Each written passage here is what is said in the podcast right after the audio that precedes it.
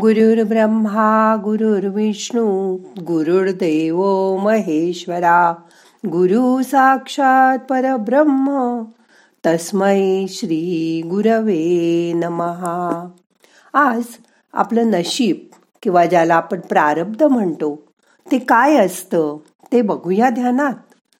आपण म्हणतो की नशिबात असलं पाहिजे एखादी गोष्ट. म्हणजे काय? हे आज बघूया. मग करूया ध्यान. ताठ बसा पाठ मान खांदे सैल करा. हाताची ध्यान मुद्रा करा. हात मांडीवर ठेवा. मन शांत करा. मोठा श्वास घ्या. सावकाश सोडा. डोळे अलगद मिटा.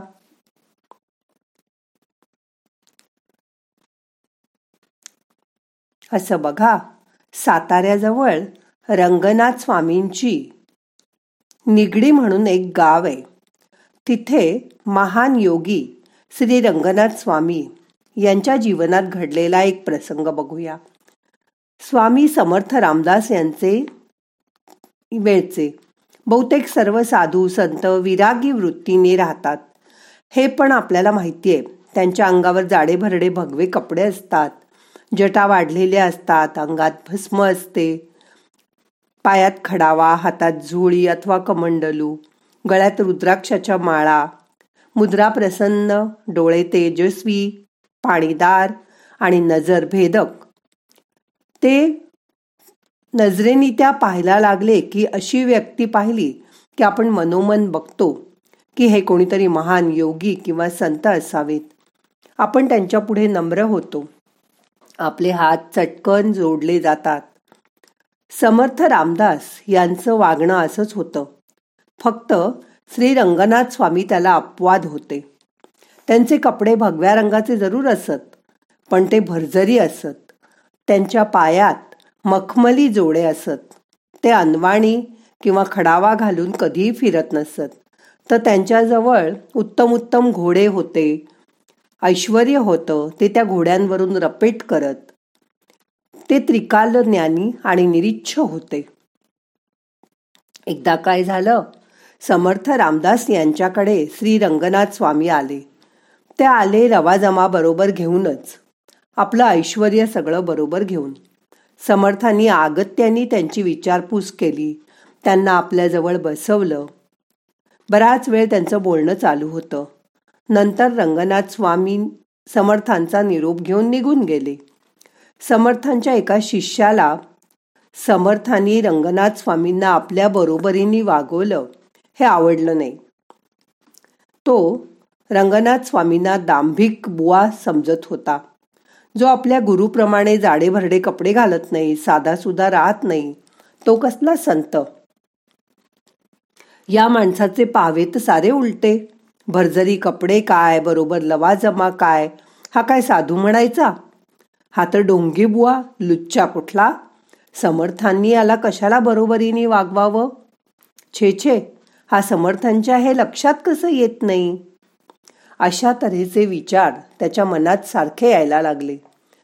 समर्थ रामदास अंतज्ञानी होते. त्यांनी त्या शिष्याचे विचार ओळखले. पण त्यावेळी ते त्याला काही बोलले नाहीत. असेच काही दिवस गेले. एक दिवस सकाळीच समर्थ त्या शिष्याला म्हणाले हे बघ आज आपल्याला त्या रंगनाथ स्वामींच्याकडे जायचंय. तू चल माझ्याबरोबर ते दोघेजण चालत चालत निगडीला जाण्यास निघाले. सातारला येईपर्यंत दुपार होत आली. साताऱ्याहून थोडे पुढं गेल्यावर समोर रंगनाथ स्वामी घोड्यावरून एकटेच येताना दिसले. आज त्यांचा लवाजमा बरोबर दिसत नव्हता पण रुबाब मात्र तसाच कायम होता. समर्थांना पाहताच ते घोड्यावरून खाली उतरले. नमस्कार केला. समर्थ जवळ गेले आणि त्यांनी त्याच्या पाठीवरून हात फिरवला.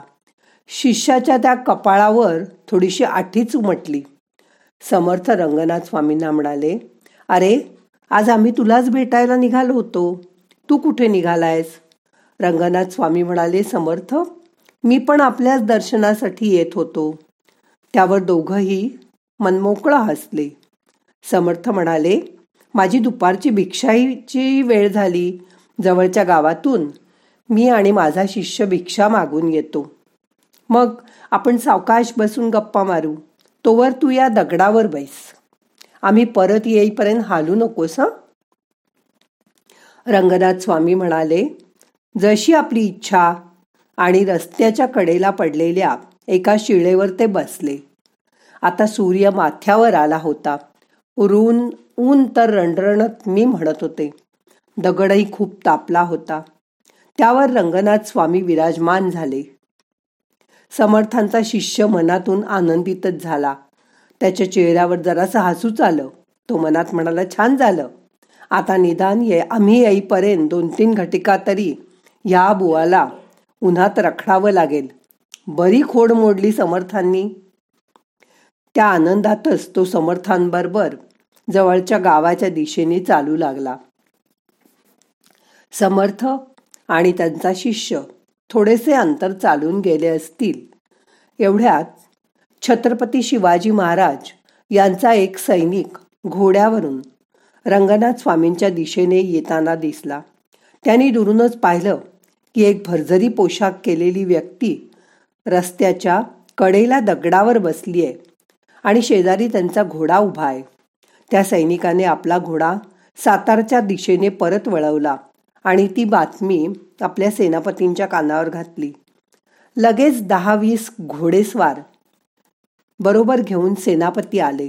तिथे त्यांना रंगनाथ स्वामींना बघितल्याबरोबर चटकन ओळखलं. त्यांना लावून मुजरा केला. रंगनाथ स्वामी समर्थांची वाट पाहत तिथेच थांबणार आहेत. असं कळताच त्यांनी आपले शिपायांना हुकूम केला आणि थोड्याच वेळात रंगनाथ स्वामींच्या भोवती ऊन लागू नये म्हणून तंबू उभारला. तहान भागवण्यासाठी थंडगार पाणी आणून ठेवलं फळं आणून ठेवली. असा काही काळ गेला. समर्थ आणि त्यांचा शिष्य रंगनाथ स्वामी जिथे बसले होते त्या जागेकडे हळूहळू चालत येत होते. उन्हात चालल्यामुळे ते दमले होते. आता थोडी विश्रांतीची आवश्यकता होती. अन्न आणि थंडगार पाणी हवं होतं. ते दोघे येऊन पाहतात तो त्या ठिकाणी एक लहानसा तंबू उभा राहिला होता. काही शिपाई आत बाहेर करत होते. दारावर ये जा करत होते. पहारा चालू होता. शिष्याच्या मनात आलं मगाशी आपण इथून गेलो. त्यावेळी तर हा तंबू नव्हता ही माणसं नव्हती. आता एक घटका दोन घटकेत ही सगळी आली कुठून? आणि रंगनाथ स्वामी गेले तरी कुठे? का उन्हाला त्रासून निघून गेले? त्याच्या मनात विचारांची गर्दी झाली. तो गोंधळूनच गेला पण समर्थांची चित्तवृत्ती शांत होती. ते दोघेही तंबूजवळ आले. शिपायांनी वाकून मुजरा केला आणि आदरांनी त्यांना आत नेलं. शिष्याचे मुद्रेवर आश्चर्य उमटलं.